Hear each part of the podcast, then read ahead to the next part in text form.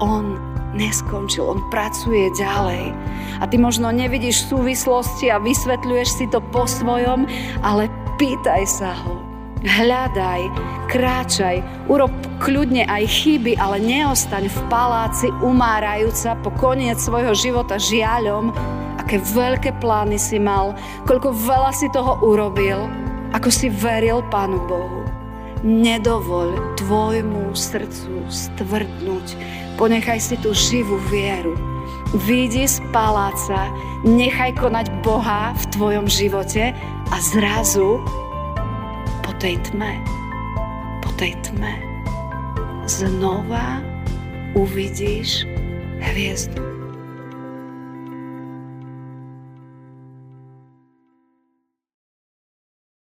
Skloníme sa k modlitbe.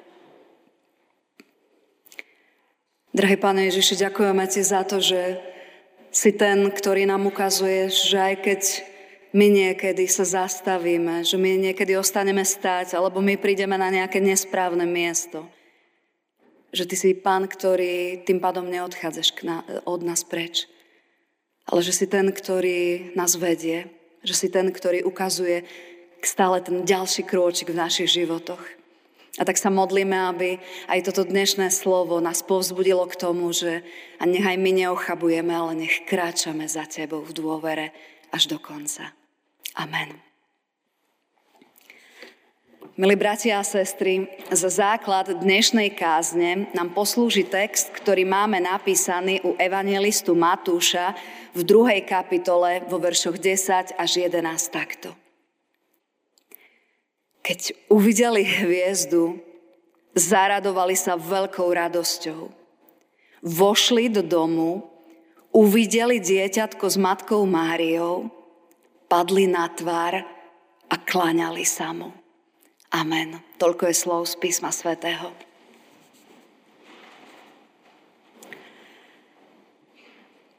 Keď sme boli deti, veľa vecí sme chceli hneď. Pre určitý vek detí to je aj prirodzené, že potrebujú dostať všetko hneď. Ale potom postupne dospievajú a učia sa čakať. Žijeme v dobe, ktorá opisuje výrok jedného mladého človeka. Toľko som sa modlil za svojho budúceho partnera a nič sa nestalo.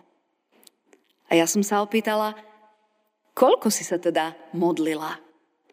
A ona mi odpovedala, týždeň. Naozaj veľa vecí chceme mať hneď. Dokážeme si zistiť hneď. Dokážeme vedieť hneď. A keď nám niekto povie počkaj, tak sa zastavíme, ale už klopkáme prstami po stole. Čakanie v radoch, v čakárni, u lekára, to sú výzvy pre každého jedného z nás. A ja mám takú fintu na to, že stále keď prídem do nejakého takého rádu alebo do čakárne, tak si poviem, práve stojíš na misijnom poli. Tak len teraz preukáž ostatným okolo seba lásku. Nechceme čakať. Všetko tak dlho tým druhým trvá. Chceme to mať hneď. Práve stojíš na misijnom poli a si tam práve ty, aby si preukázal druhým lásku. No sú aj iné momenty. Napríklad, keď sa mladú manželia modlia za bábetko a roky sa nič nedeje. Manžel, keď sa modlí za uzdravenie manželky a roky sa nič nedeje. Hľadáš si prácu a roky sa nič nemení. Modlíš sa za rodinné vzťahy, očakávaš, aby tam nastala nejaká zmena, aby sa niečo posunulo a nič. A tak mám pre teba dnes Božie povzbudenie, milý brat a milá sestra. To, čo veľmi povzbudilo mňa. Nakoniec sa dočkáš požehnania. Takéhoto Boha my máme. Ešte nikdy nenechal svoje dieťa opustené. Nikdy. Len si predstav, že to všetko, čo vnímaš, za čo sa modlíš, na čom ti záleží, sú vlastne také semienka, ktoré sadíš. A žiaden záhradník sa nezachová tak, že keď posadil, tak čaká mesiac a keď stále nič nie je vidieť, tak odovzdá pole niekomu inému, nejakému ďalšiemu záhradníkovi a povie, nefunguje to, idem preč toho všetkého. Nikto nič také neurobí. Nevidíme síce všetko, čo sa deje, ale keby sme mali oči, ktoré vidia cez hlinu, tak by sme videli, že tie naše modlitby, tie rozhodnutia, že jednoducho chceš dôverovať Pánu Bohu a za ním kráčať ďalej, spôsobujú to, že dole z tých semienok začínajú rásť korene. Poriadne silné korene. A v Božích očiach je ešte aj čas úplne iná veličina, ako je to u nás. Ale on koná. On koná, aj keď my nevidíme. A práve preto vo vianočnom čase mi prišlo, tak pre mňa osobne, takéto povzbudenie. Lebo, lebo aj vianočný čas nastal vtedy, keď sa storočia nič nedialo. Mali proroka Izaiáša a on písal niekedy zhruba pred 700 rokmi pred Kristom. 700 rokov. A on napísal, aj hľa, panna počne a porodí syna. Také silné proroctvo, a 700 rokov nič. Do toho prišiel aj prorok Malachiaš a tiež povedal jedno silné proroctvo. Povedal, príde posol a ten posol pripraví cestu pre záchrancu. A znova, odkedy to povedal 400 rokov, sa nedeje nič. Nie je nič horšie, ako keď máme také dni, ako ja keď sa napríklad opýtam svojho manžela, Zlatko, stíhaš dnes ísť pomalého do škôlky? Ticho. Napíšem, teda utekam dole, píšem SMS-ku, ticho. Večer prídem domov a on mi odpovie, mal som veľa práce, ja som ani nestíhal sledovať mobil. Minule som aj čakala pred Lidlom eh, v aute a videla som jednu budúcu maminu, ktorá tam stála s takými dvoma plnými taškami a čakala. Bola riadna zima a všimla som si ju až po nejakom čase a bolo vidieť, že to zvláda statočne. Teda tie ťažké tašky držala a stála, ale potom prišiel manžel a chcel ju pozdraviť boskom asi viete, čo nasledovalo. Otiahla sa a ja som nepočula, lebo som bola v aute, ale z tej mimiky bolo jasné, že si tu mal už dávno byť a, tu, tu, tu, a už som len videla, ako idú k autu, tam hodila tie tašky, odišla, proste si sadnúť na svoje miesto. Vieme si predstaviť ten monológ, ktorý prebiehal. No, veľakrát vo vzťahu s Pánom Bohom a s našou cestou za Pánom Bohom on nemešká. On nemešká, aj keď my nič nevidíme. Ľudia veľakrát meškajú. Niekedy právom, niekedy neprávom, ale Pán Boh nikdy nemešká, aj keď to nevidíme. On koná. On ťa počuje. A nejaký čas nevidíme vôbec nič ale sú to semienka, ktoré sú zasadené v zemi, z ktorých sa akurát vtedy, keď my nič nevidíme, robia neskutočné zmeny.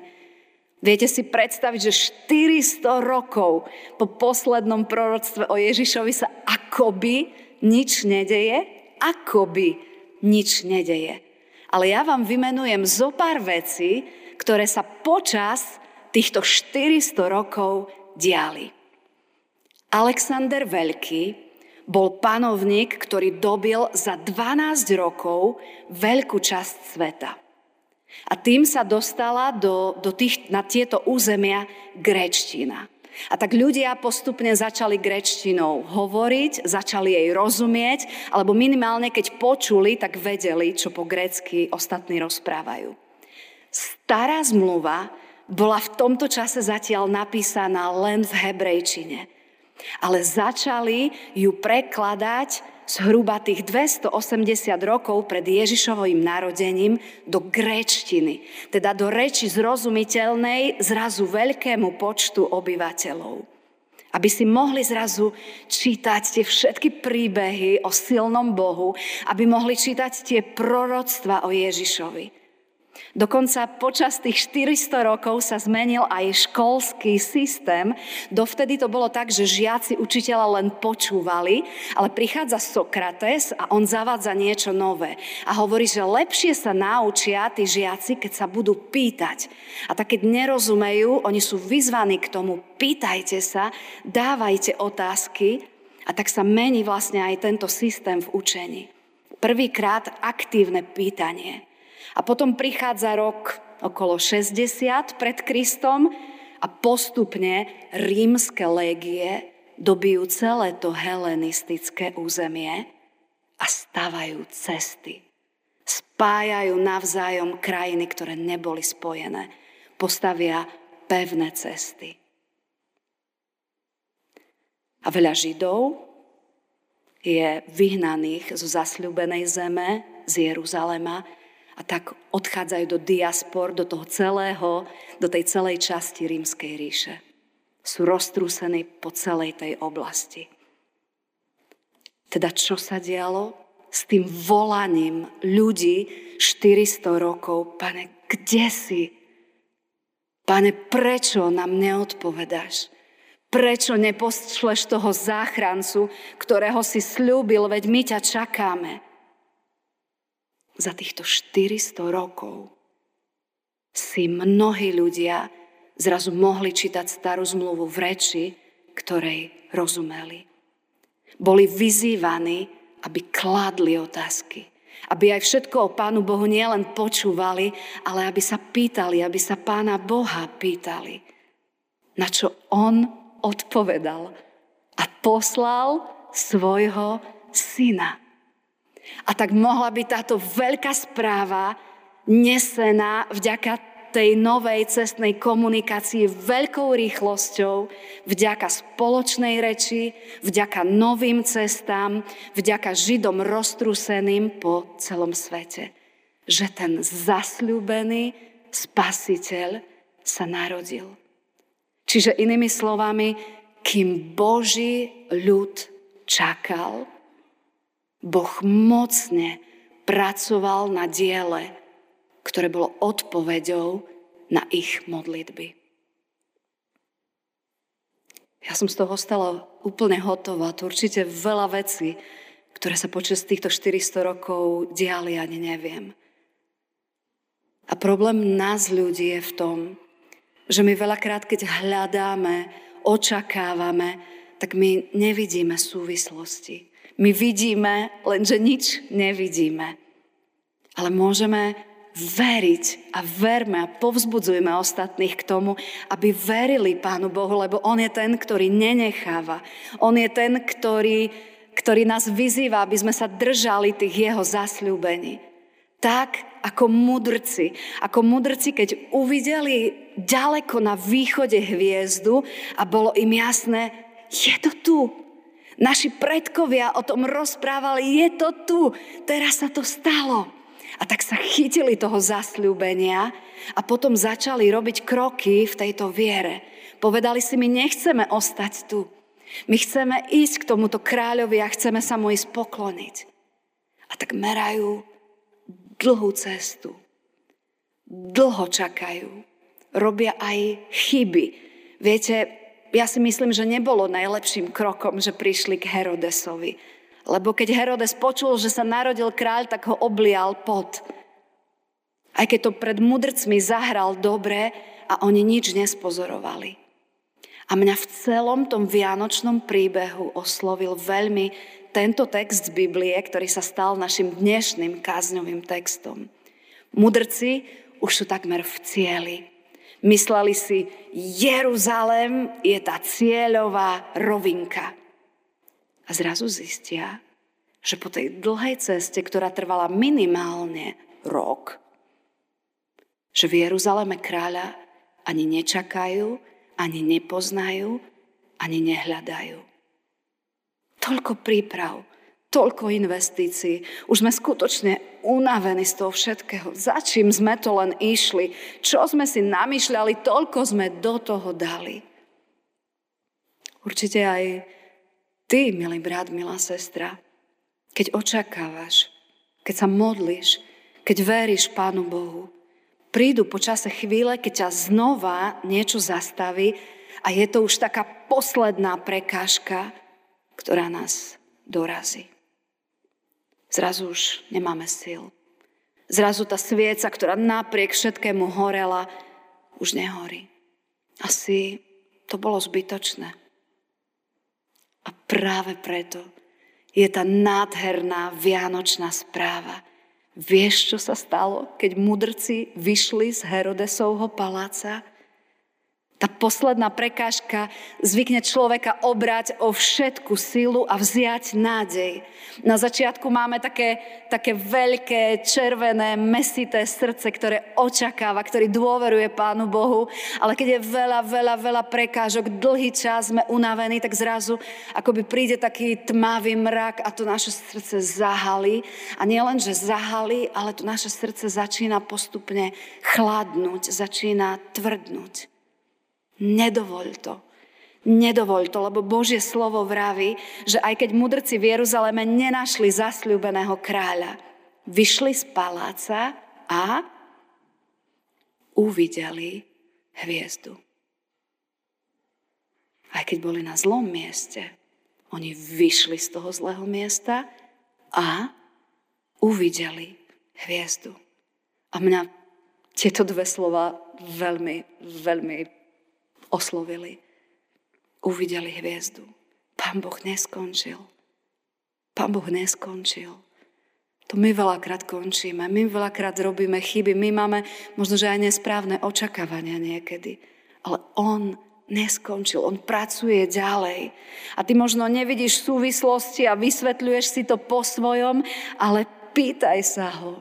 Hľadaj, kráčaj, urob kľudne aj chyby, ale neostaň v paláci umárajúca po koniec svojho života žiaľom, aké veľké plány si mal, koľko veľa si toho urobil, ako si veril Pánu Bohu. Nedovoľ tvojmu srdcu stvrdnúť. Ponechaj si tú živú vieru. Vidí z paláca, nechaj konať Boha v tvojom živote a zrazu po tej tme, po tej tme znova uvidíš hviezdu. A ona ťa povedie. Počula som takú peknú vetu.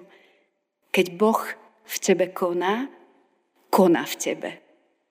Najprv som sa zasmiala. Keď Boh v tebe koná, koná v tebe. Aha, keď Boh vo mne koná, tak on vo mne niečo mení. On vo mne niečo robí. Chce mne, chce tebe niečo povedať. Chce mňa, teba niečo naučiť. Chce mne a tebe ukázať a koná a má s tebou ten najlepší plán. Keď sa naplnil čas. Teda keď sa to skryté tvojim očiam všetko udialo, čo semienko potrebovalo, tak zrazu, keď sa naplnil čas, tak sa ukázalo nad hlinou, že ono rastie, že ono žije, že ono má v sebe niečo neskutočne veľké. Pán Boh poslal na svet, nám, to najcenejšie, čo mal. Poslal nám záchrancu. A vieš, čo je skúška správnosti? Že prišiel ten správny čas, keď Boh mocne zasahuje, že my to vidíme a zrazu máme veľkú radosť. Zrazu máme veľkú radosť z jeho konania. Lebo my vieme, že my by sme to nedokončili. Že my by sme to sami nezvládli. A tak máme veľkú radosť, lebo neočkriepiteľne vieme, že znova on je ten, ktorý ukázal svoju cestu a tak aj mudrci s radosťou prichádzajú do cieľa. Trvalo to dlho. Trvalo to dlho. Ale došli do cieľa. Videla som fotku jedného horolesca, ktorý vystúpil na taký ťažký vrch a tak ukázal, že dal som to, zvládol som to, tú ťažkú cestu, ja som to zdolal čo čítame o mudrcoch, keď došli do cieľa. Oni padli na tvár a kláňali sa svojmu záchrancovi. Lebo zrazu v tom cieli oni spoznali všetky tie súvislosti a pochopili, že celý ten čas, po celý celúčičký čas si nás Ty, Pane, viedol. Neochabujte, vraví list Galackým, alebo inak nedovoľme, aby sme sa unavili, takže zastaneme. Vidí von a Boh ti ukáže hviezdu. A bude to robiť v tvojom živote, až kým neprídeš do cieľa. S požehnaným a s veľkou radosťou v tvojom vnútri. Amen. Drahý náš Pane Ježiši, z celého srdca Ti ďakujeme za príklady mnohých mužov a žien, ktorí uverili Tvojmu slovu, ktorí uverili Tvojmu zasľúbeniu, ale nie len tak, že uverili, že to ostalo v ich mysliach, ale tak, že uverili a vykročili. A začali nové kroky, ktoré možno nikdy predtým ani nešli ale uverili, že Ty si Boh, ktorý ich povedieš. A tak my Ti ďakujeme, Pane Ježiši, za, za Tvoje slovo, ktoré si nám dal, za starú zmluvu, ktorá svedčí o Tvojich sľuboch a novú zmluvu, kde my vidíme, že sa to všetko naplnilo. Ďakujeme ti za príklady tých ľudí, ktorí ešte ani nevideli, ale zomierali s tým, že ty si verný Boh, ktorý stojí za svojim zasľúbením a tak my zomierame v nádeji, že ty to v ďalších generáciách splníš. A ďakujeme, že potom prechádzajú roky, keď akoby nič nevidíme, ale ty si pán, ktorý konal, ktorý si pripravoval. A keď dozrel ten čas, tak si poslal svojho syna. A my ti ďakujeme, že už sme tisícky rokov po tom všetkom a môžeme vidieť ľudí, ktorí boli zmenení tvojou láskou. Môžeme vidieť ľudí, ktorých aj keď prenasledovali a týrali, tak ty si bol Boh, ktorý si im dával radosť a pokoj. A že oni ťa nezapreli, keď mohli si ušetriť svoj život. Že ťa nezapreli, keď mohli ušetriť svoje rodiny. Ale vedeli, že ty si Boh, ktorý, ktorý je nad všetkým a práve preto oni zomierali v tom, že, že oni chcú byť verní tebe. A tak sa modlíme, Pane Ježiši, za našu spoločnosť, za naše Slovensko, za tú dobu, v ktorej žijeme, keď chceme rýchlo hneď, keď, keď nie sme schopní očakávať, keď nie sme schopní byť trpezliví na modlitbách. Keď veľa vecí akoby tak zbrklo povieme, zbrklo urobíme, a málo času si nájdeme na to, aby sme sa tak stíšili a pýtali sa, Pane, ukáž nám, čo Ty chceš skrze nás robiť. A tak sa modlíme, Pane Ježiši, Ty nás tak zachraň, Pane, lebo Ty si náš záchranca. Tak Ty nás zachraň. Očisti naše myšlienky, očisti naše rozhodnutia. Očisti to všetko, čo je v našich rodinách nesprávne, Pane. Zachraň nás, aby sme pre Teba žili, aby sme pre Teba umierali aby sme sa nevzdávali. A tak ako keď jedna sviečka zhasne, tak to je krásne, že ty si povolal ďalšie sviece, ktoré vtedy, keď jedna zhasne a nevládze, tak prídu ďalšie. Oni sa sklonia k nej a oni ju zapália.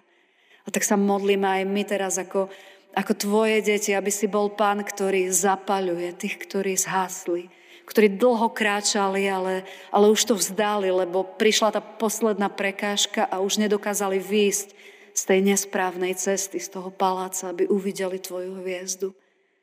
Posilni ich, Pane Ježišia, a daj im dôveru a nádej a ukážem, že si Boh, ktorý ich chceš viesť a doviecť ich až do cieľa. Modlíme sa za meké srdcia, Pane, pre nás. Za meké srdcia, ktoré odkladajú píchu, ktoré odkladajú samospravodlivosť, ktoré odkladajú pozeranie na druhých, a ktorí sa skláňajú pred Tvojou tvárou a volajú, Pane, zachraň nás.